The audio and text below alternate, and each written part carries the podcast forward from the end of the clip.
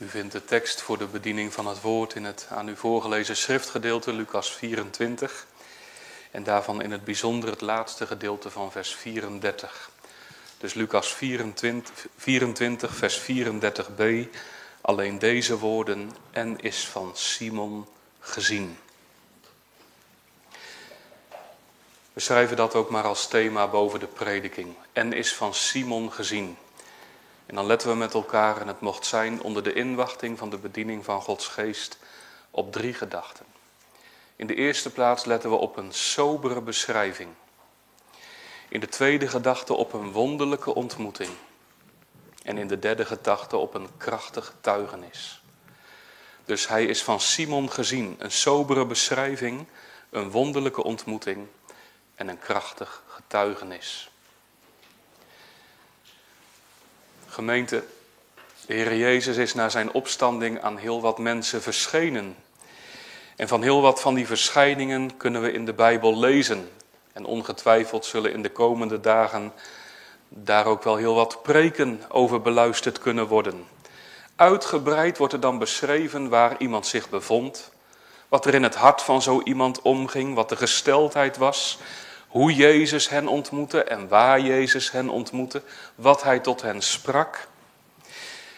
En als het van één iemand is waarvan we dat wel zouden weten, willen weten, dan is dat Petrus wel geweest. Want er is heel wat gebeurd in het leven van Petrus, toch? Uitgebreid kunnen we dat ook vinden in Gods woord.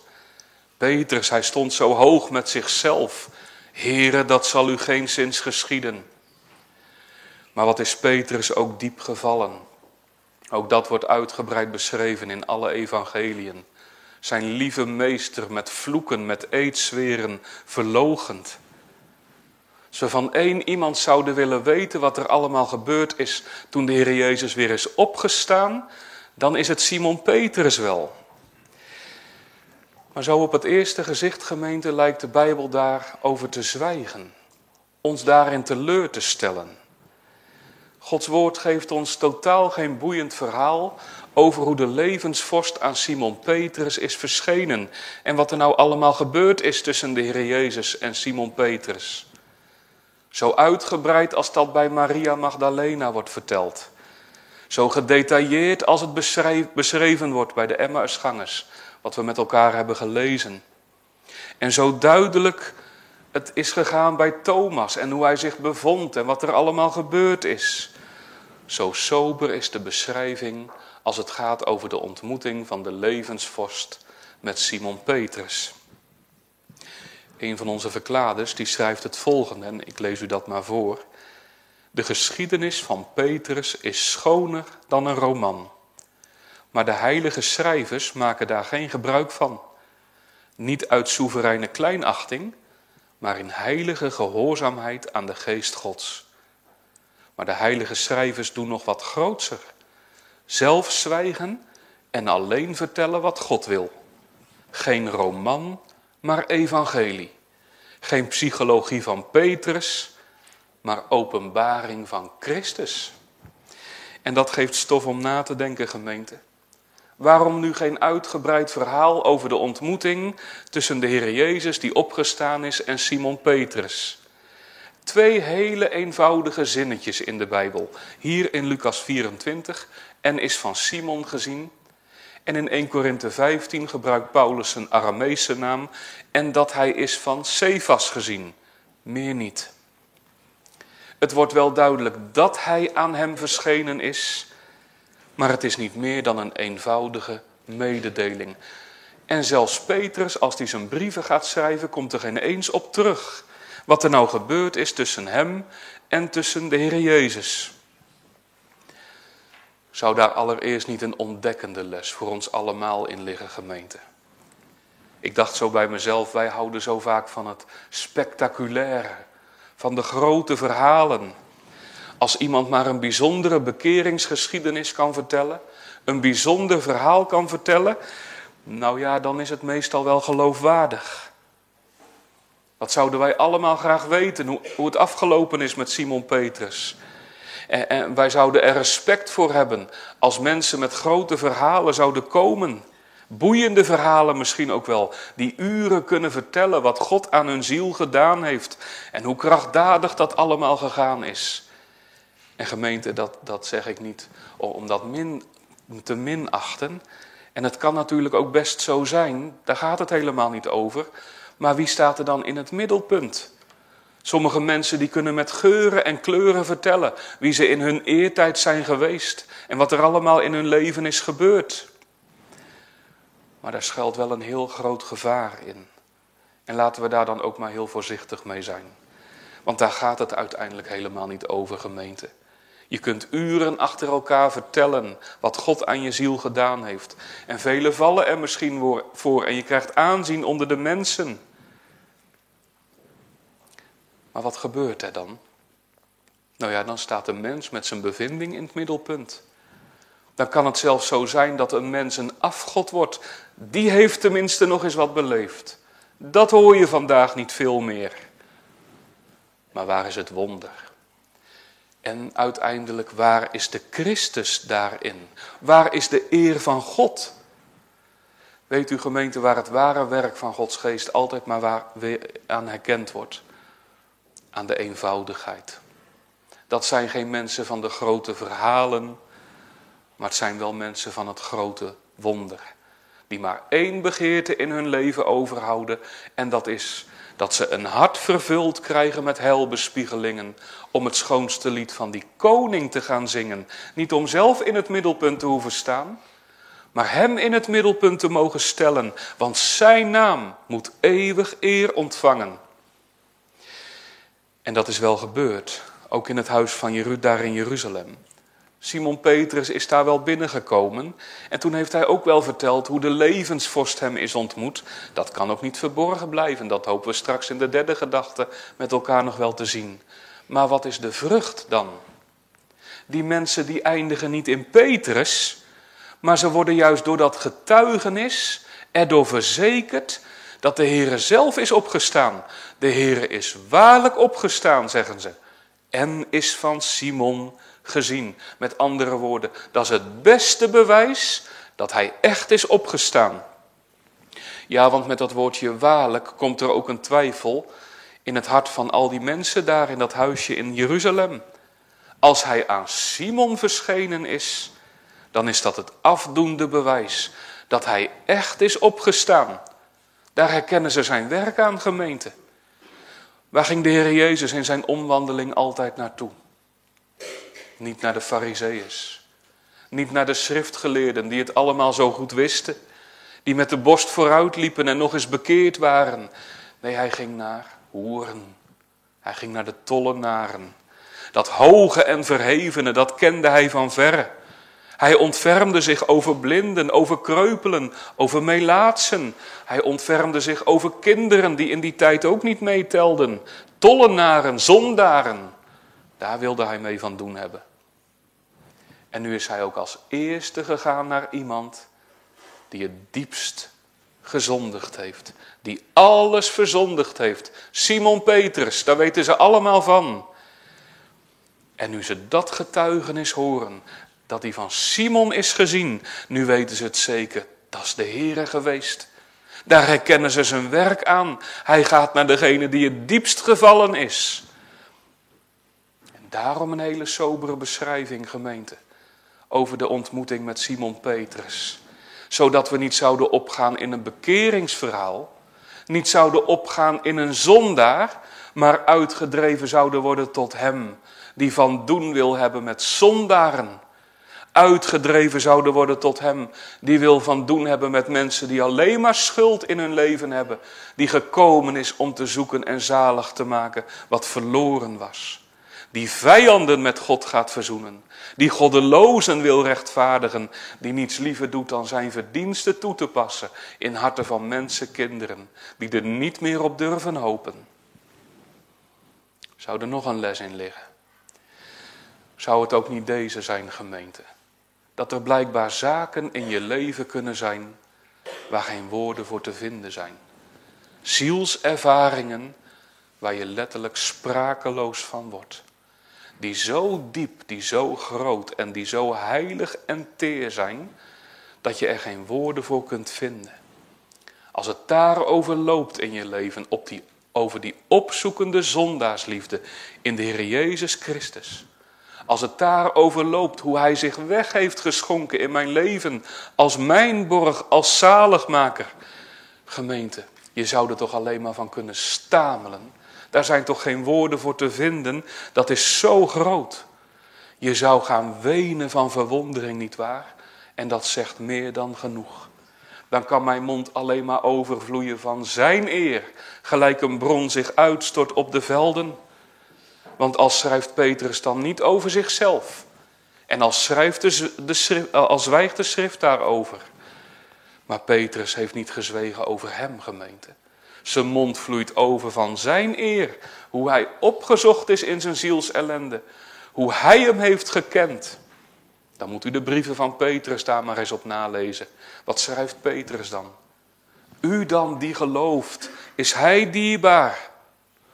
Of een andere tekst, wetende dat gij niet door vergankelijke dingen, zilver of goud verlost zijt uit uw ijdele wandel, die u van de vaderen overgeleverd is, maar door het dierbaar bloed van Christus als van een onbestraffelijk en onbevlekt lam. Hoort u dat? Petrus heeft maar één begeerte en dat is zijn koning verheerlijken. Hem die hem zo uitnemend heeft liefgehad.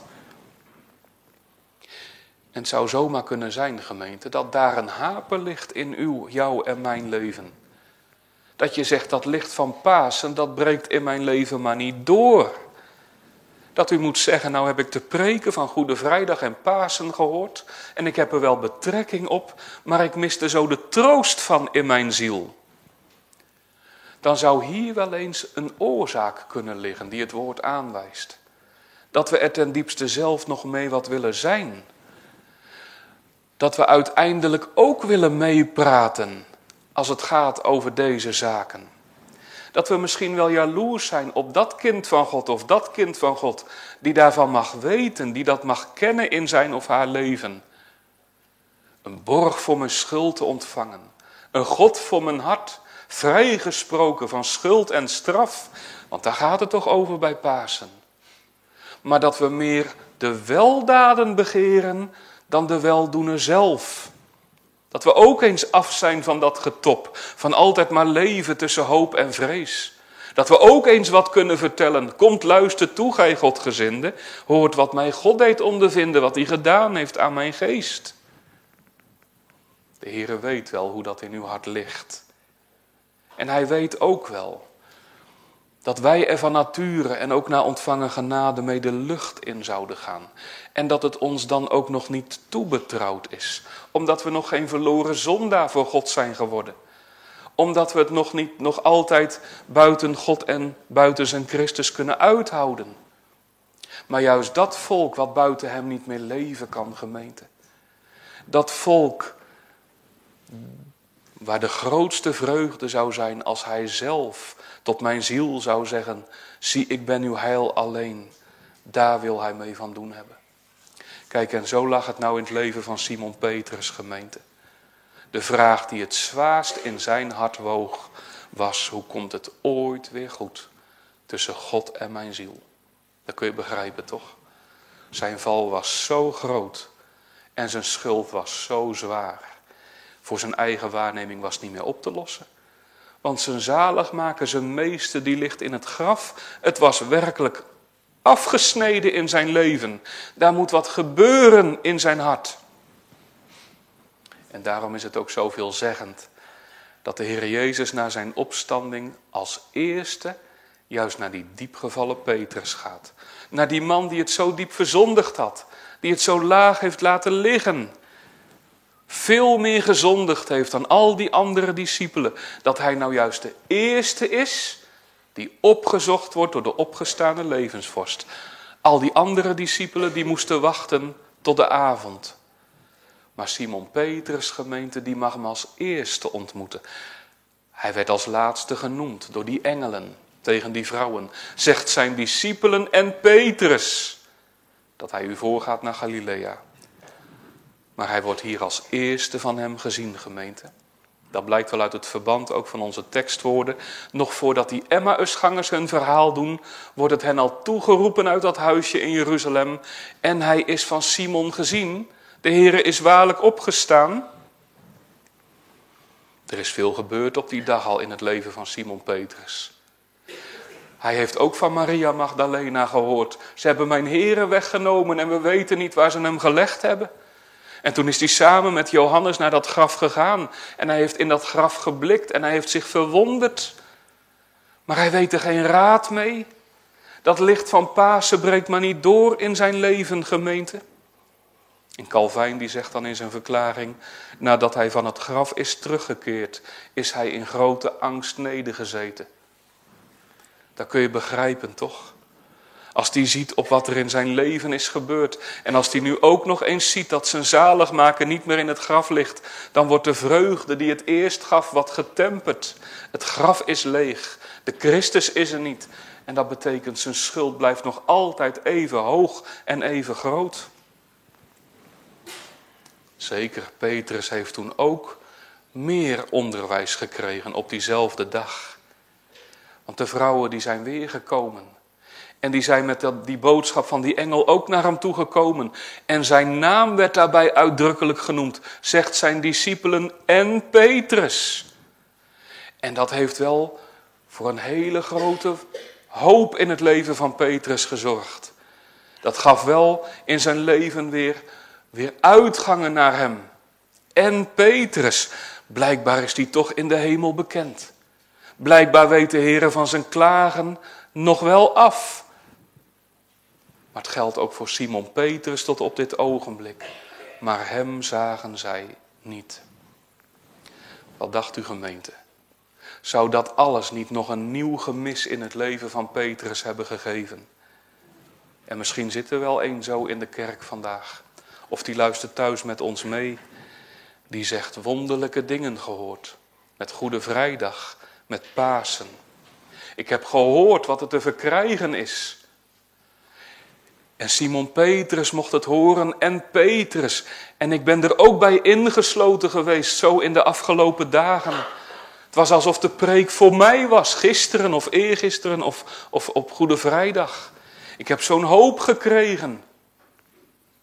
Maar ik miste zo de troost van in mijn leven. Wat het nou voor mezelf betekent, Goede Vrijdag, Pasen, wat een grote weldaden. En misschien loop je zo vanmorgen wel in je gemis over de aarde. Dat je zegt, het zijn zulke verborgenheden voor mij. En ondanks dat je het niet begrijpt, ondanks dat het zulke werkzaamheden in je ziel kan geven, ondanks dat het onderzoek geeft in het woord en het je bindt aan Gods genadetroon, een gemis in je ziel. Zo lag het bij Petrus gemeente.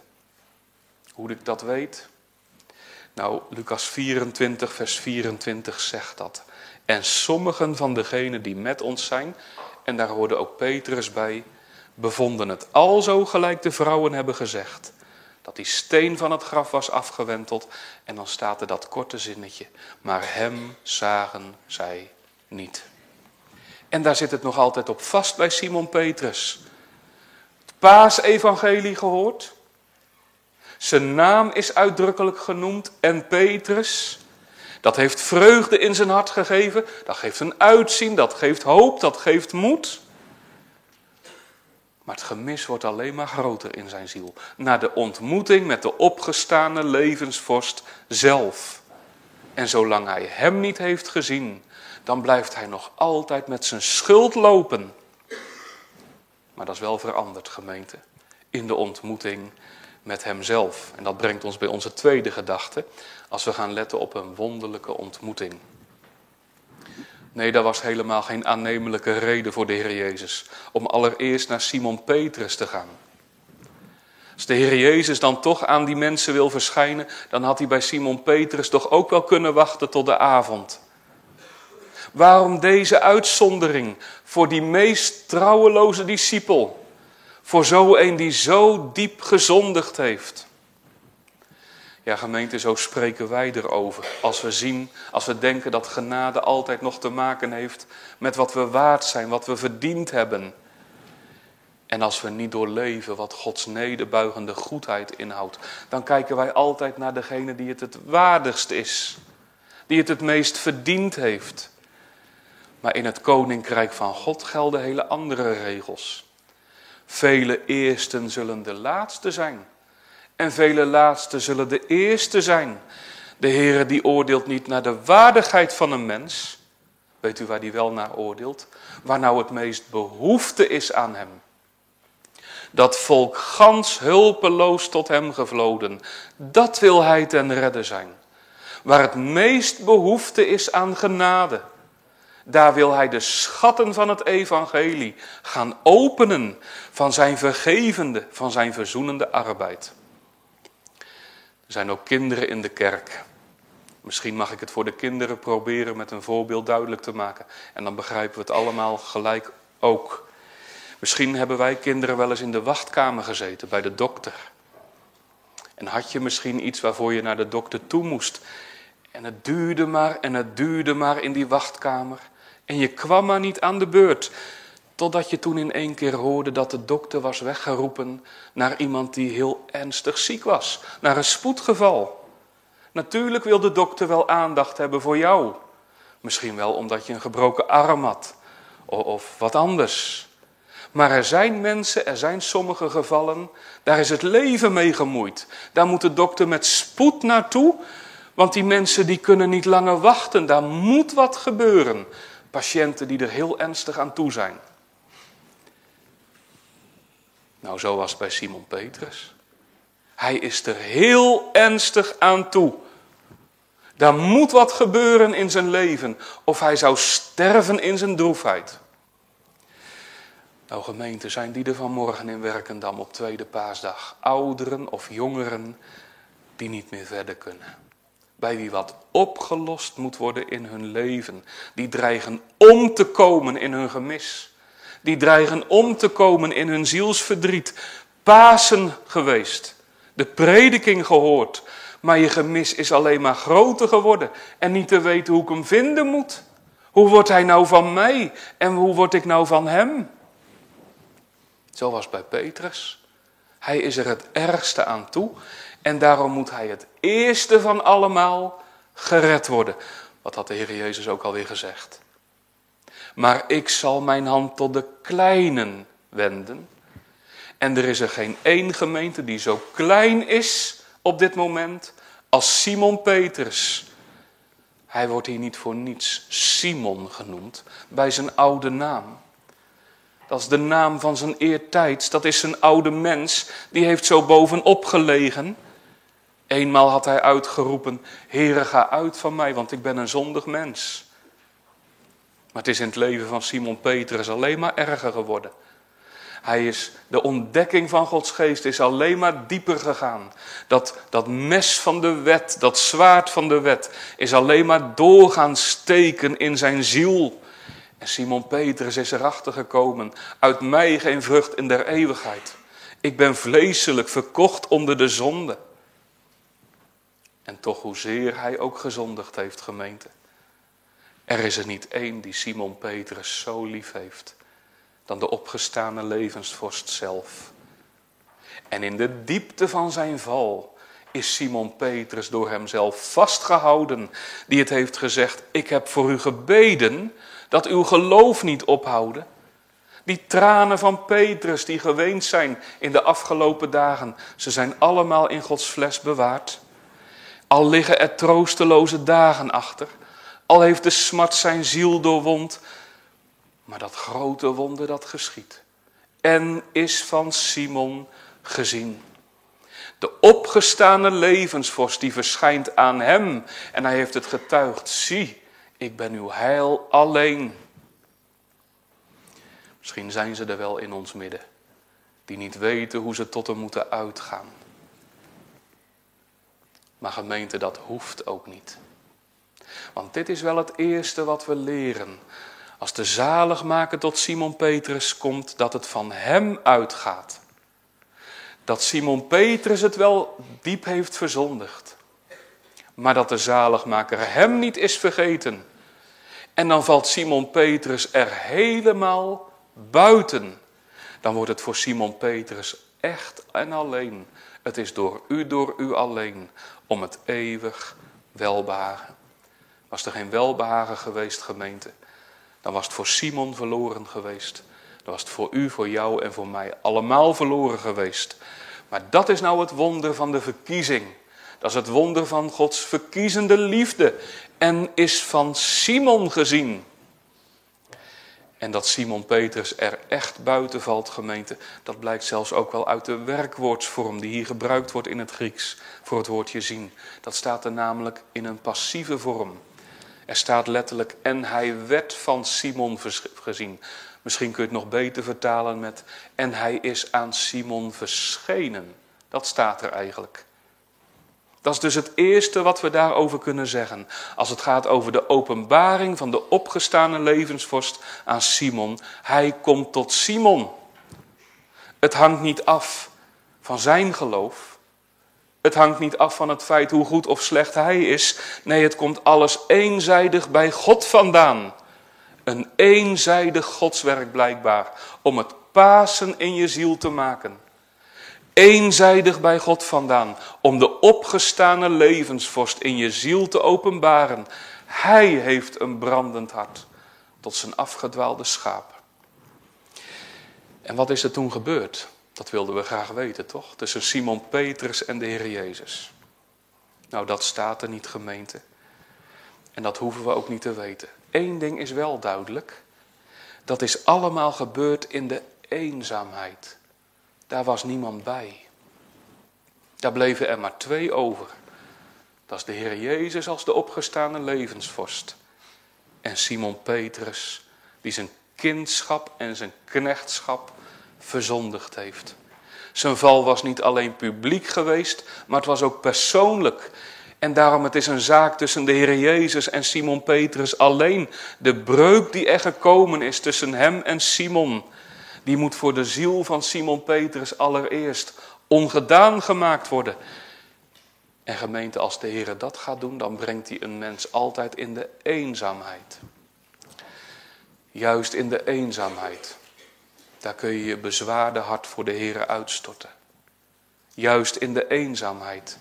Daar kun je zonder terughouden, voor wie dan ook, je hart uitstorten. Alles wat mijn ziel benauwt, alles wat mijn geweten aanklaagt, de zware schuld, kan in de eenzaamheid ootmoedig beleden worden. Dan hoef ik me niet meer groot te houden. Dan mag ik al de zwartste bladzijden uit mijn levensboek voor de Here neerleggen. En voor de Here uit laten spreken. Om zo voor God in te vallen. En zo mijn rechter om genade te bidden. Kent u dat in uw leven, gemeente? Heeft de Heer je wel eens apart genomen? Wel eens in de eenzaamheid met hem geweest, waar er niemand anders meer overbleef dan hij en u alleen. Zo ging het bij Jacob een keer. Als die daar bij de Jabok alleen overblijft met die engel. En een engel die worstelde met hem. Zo blijft ook Simon Petrus alleen over met Christus. En in die eenzaamheid, daar gebeurt het wonder. Daar wordt het Pasen voor Simon Petrus. Want wat is er dan nog meer gebeurd? Ja, we zeiden dat staat er niet en toch staat het er wel, gemeente. Wat maakt deze ontmoeting voor Simon Petrus tot een onvergetelijke ontmoeting? Tot een ontmoeting die geen leed ooit uit zijn geheugen zal wissen. Nou, het eerste gedeelte van de tekst werpt daar licht op. Daar staat welke zijden de Heere is waarlijk opgestaan en is van Simon gezien. Simon heeft dus gemeente de Heere gezien. De Curios, de gebieder, degene die het voor het zeggen heeft, zijn eigenaar. Dat staat er eigenlijk. De Heere komt bij Simon wat doen op die paasmorgen. Wat dan? Hij komt wegnemen wat er tussen Simon en hem in staat. En wat is dat? Nou gemeente, dat is zijn hemelhoge schuld. Wat al die tranen van Simon Petrus niet konden doen, dat kan Christus wel. Want hij is de Heere, hij is de eigenaar van Simon. Wat is daar dus gebeurd gemeente? Hij heeft Simon toe-eigend. Hij heeft hem aan zijn hart gedrukt. Want wat zegt die naam Heere ook alweer? Onze catechismus, zondag 13, die zegt, waarom noemt gij hem onze Heere? En dan staat er, omdat hij ons met lichaam en ziel van al onze zonden, niet met goud of met zilver, maar met zijn dierbaar bloed gekocht en van alle heerschappij des duivels verlost heeft en ons alzo zich tot een eigendom gemaakt. Dat is wat gemeente. Dat is het grootste wonder wat er in het leven van een mens gebeuren kan. Dat is het grootste wonder wat er ook in het leven van Simon Petrus gebeuren kon. Hij ontvangt er de troost van, wat Pasen betekent. Christus heeft van zijn vader het recht ontvangen om als de middelaar Simon Petrus te eigenen als zijn kind. Want hij heeft zijn bloed voor hem gestort. Hij is de rechtmatige bezitter van Simon Petrus. En Simon Petrus is zijn eigendom. Hij heeft hem lief gehad van eeuwigheid. Hij heeft hem daar al van zijn vader gekregen. En Simon Petrus gemeente is niet te diep gevallen om zijn eigendom te worden. Daar heeft hij nou zijn bloed voor gestort. Want ja gemeente, als je iets in je bezit krijgt, dan moet je daar meestentijds voor betalen, toch? De borg heeft Simon Petrus gekocht. Hij heeft een losprijs betaald aan zijn vader. Hij heeft een volkomen genoegdoening aangebracht. En ik zei het al, daar is in de eeuwigheid onderhandeld over de prijs die daarvoor betaald moest worden. Gij hebt geen lust gehad aan slachtoffer en brandoffer. Gij hebt mij de oren doorboord. Brandoffer en zondoffer hebt gij niet geëist. Maar toen zeide ik, zie ik kom. In de rol des boeks is van mij geschreven. En gemeente, die prijs die is zo groot. Die is zo ruim. Dat de Heer nu met eerbied gesproken tot Simon Peters kan zeggen. Simon, heel die failliete boel van jou is van mij. Ik heb je eeuwig lief. Want Sion is van God begeerd. Het wordt met zijn woning hoog vereerd. Simon is kostbaar in zijn oog. Met een diepe gewilligheid en een volkomen gewilligheid heeft de borg juist voor Simon betaald. En die prijsgemeente die heeft Simon Peters in zijn leven leren bewonderen hoor. Toen ging de Heere Simon inderdaad Petrus maken. Al had Simon al zijn waarde verloren, maar toen is hij door hem gemijnd, gewassen, gereinigd in zijn bloed. En hij schrijft er zelf van, en we hebben die tekst al aangehaald, niet door vergankelijke dingen, zilver of goud, maar gekocht met zijn dierbaar bloed, als van een heilig en onstraffelijk en onbevlekt lam. Kijk, en daar ligt nou alles in gemeente, in dat ene zinnetje. Met zijn dierbaar bloed. Daar ligt nou de troost in voor wat hij heeft verdiend, zijn dierbaar bloed. Daarvoor wilde de borg naar de aarde komen.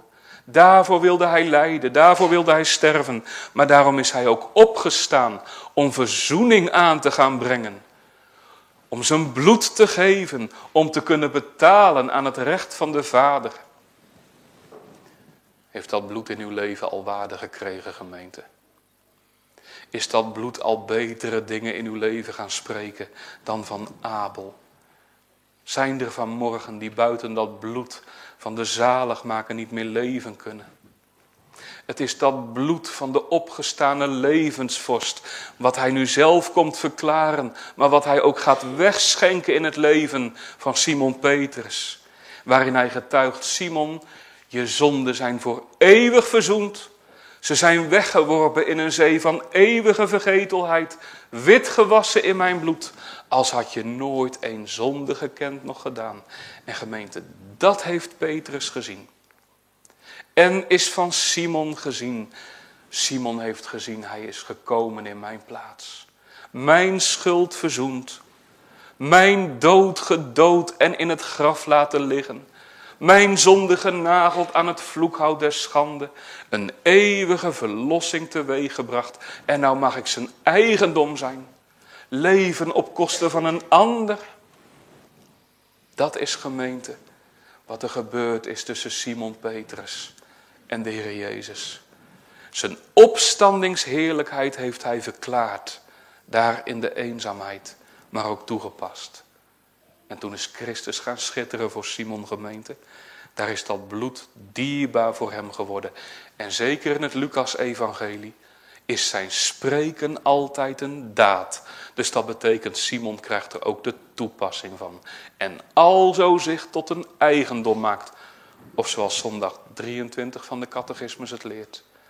Nochtans God, zonder enige verdienste van mijn kant, uit louter genade, mij de volkomen genoegdoening, gerechtigheid en heiligheid van Christus schenkt en toerekent, evenals had ik nooit een zonde gekend nog gedaan, ja, als had ik alle gehoorzaamheid volbracht, die Christus voor mij volbracht heeft.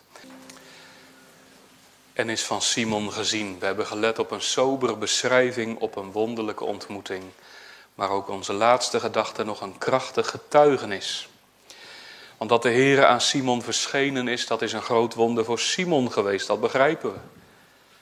Maar gemeente, het gaat nog wel verder. Het is namelijk ook een groot wonder voor de kerk van alle tijden en plaatsen. Hiermee staat of valt alles. Want de verzoeking die Petrus heeft ondergaan, dat was een verzoeking gemeente van de Christus zelf. Toen Satan Simon Petrus verzocht heeft en hem gezift heeft als de tarwe, toen heeft hij niet alleen Simon ten val willen brengen, maar hij wilde dat koninkrijk Gods te niet doen. Als Simon Petrus niet was opgezocht, dan zou dat koninkrijk Gods schade hebben geleden. Dan was heel de kerk een buit van Satan gebleven en geweest. Simon was een keer met een nieuwe naam genoemd. Petrus. En toen heeft de Heer Jezus gezegd, op deze Petra, op deze beleidenis, zal ik mijn gemeente bouwen. Dus Christus was zelf op het allernauwst verbonden met Simon Petrus. En met hem als beleider staat of valt dus heel de kerk. Staat of valt dus ook werk van de Christusgemeente. En dat was de grootste nood. Juist in de verloochening van Petrus. De duivel probeert dat koninkrijk gods te niet te doen. Die probeert dat koninkrijk gods te verslaan door die discipel ten val te brengen. En als Petrus nou zijn meester heeft verlogend, ja, heeft dan de kerk van alle tijden en plaatsen nog wel een bestaansgrond gemeente? En nu mag verkondigd worden, ja, die kerk heeft een bestaansgrond. Want die beleidenis ligt niet vast in een mens, maar die beleidenisgemeente die ligt vast in wat Simon Petrus ook heeft uitgesproken. Gij zijt de Christus, de Zoon van de levende God. En het is op die beleidenis dat zijn gemeente gebouwd zal worden. De waarborg dat de poorten van de hel zijn gemeente niet zullen overweldigen, ligt niet vast in Simon, maar die ligt vast in de persoon en in het werk van Christus. En daarom heeft hij Simon opgezocht. Als het zekere bewijs dat zijn gemeente niet verloren zal gaan tot in der eeuwigheid. Dat hij de zondevernieler is voor diegenen die alleen maar zonde en schuld in het leven overhouden. En het is dat evangelie van Pasen dat verkondigd moet worden. En het is ook in dat licht dat onze tekst staat. En is van Simon gezien. Als het zekere bewijs dat er niemand te diep gevallen is. Niemand te zwaar gezondigd heeft. Of niemand te ver weg is om genade te ontvangen. Dat is nou juist de blijde boodschap van het paasevangelie. En dat evangelie, gemeente, mag niet onbekend blijven. Aan Simon niet, maar aan de kerk van alle tijden en plaatsen niet. Was dat ook niet wat de Heer aan Simon had opgedragen? En gij, als gij eens zult bekeerd zijn, zo versterk uw broeders. En dat mag Simon Petrus straks ook gaan doen. Gaan verkondigen dat de kerk in veilige handen is. Dat dood en graf overwonnen zijn. En dat hij ze voor goed in zijn handpalmen gegraveerd heeft en hun muren steeds voor hem zijn. Hij heeft alle macht in de hemel en op de aarde. En zo is Petrus, Simon Petrus, naar zijn broeders gegaan, gemeente. Niet om zijn eigen bekeringsverhaal te vertellen. Niet om met zichzelf te koop te gaan lopen. Maar we zeiden het al wel vervuld met heilbespiegelingen. Om het schoonste lied van die koning te zingen. Om nou zijn broeders te gaan versterken met die blijde boodschap van het paasevangelie. De liefde van Christus die dringt hem gemeente. Hij weet als geen ander wat het betekent om in het gemis van die persoon te verkeren. Hij weet als geen ander wat het betekent om met een diep zielsverdriet bezet te zijn. Dat was die dag bij hem ook geweest. Maar het is zo veranderd in het leven van Simon Petrus. Nu mag hij door genade zelf delen in die vergevende, verzoenende liefde van de zaligmaker. En zo gaat hij naar die arme tobbers in Jeruzalem. Schep nou eens moed uit mijn behoudenis. Mag hij gaan getuigen, maar hij leeft. En hij is ook aan mij verschenen. Hij heeft zijn leven gegeven, maar is ook opgestaan, zodat we zalig kunnen worden. En dat evangelie ligt gemeente, dat is doorgedrongen daar onder die broeders. Kon het verhaal van Maria Magdalena hen niet vertroosten? Kon het verhaal van de vrouwen hun raadsels niet oplossen? Nu Simon is opgericht uit zijn diepe val en hij de Heere zelf ontmoet heeft. Nu wordt de overtuiging ook in hun hart zo diep dat ze het die Emmausgangers al toegeroepen hebben. De Heere is waarlijk opgestaan hoor. Hij is van Simon gezien. En als het voor Simon kan, dan kan het voor ons ook. Wat zou dat een wonder zijn gemeente? Als zo dat paasevangelie, dat licht van het paasevangelie mag doordringen in onze ziel. Als we misschien wel schuldverslagen over de aarde gaan, niet weten hoe het goed moet komen, schep dan eens moed uit de behoudenis van Simon. Hij is van Simon gezien. Al kun je jezelf niet helpen. Al lijkt alles in de dood geëindigd. Al heb je een hemelhoge schuld. En moet je misschien wel klagen, zou God zijn gena in mijn leven dan vergeten? Nooit meer van ontferming weten?